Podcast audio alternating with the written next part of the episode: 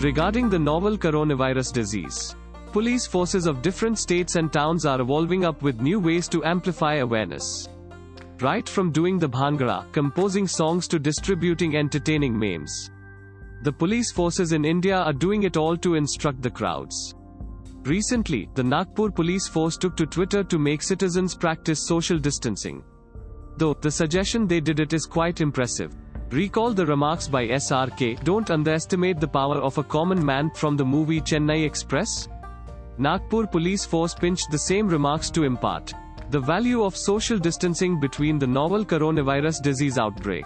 They replaced common man with social distancing in the remarks.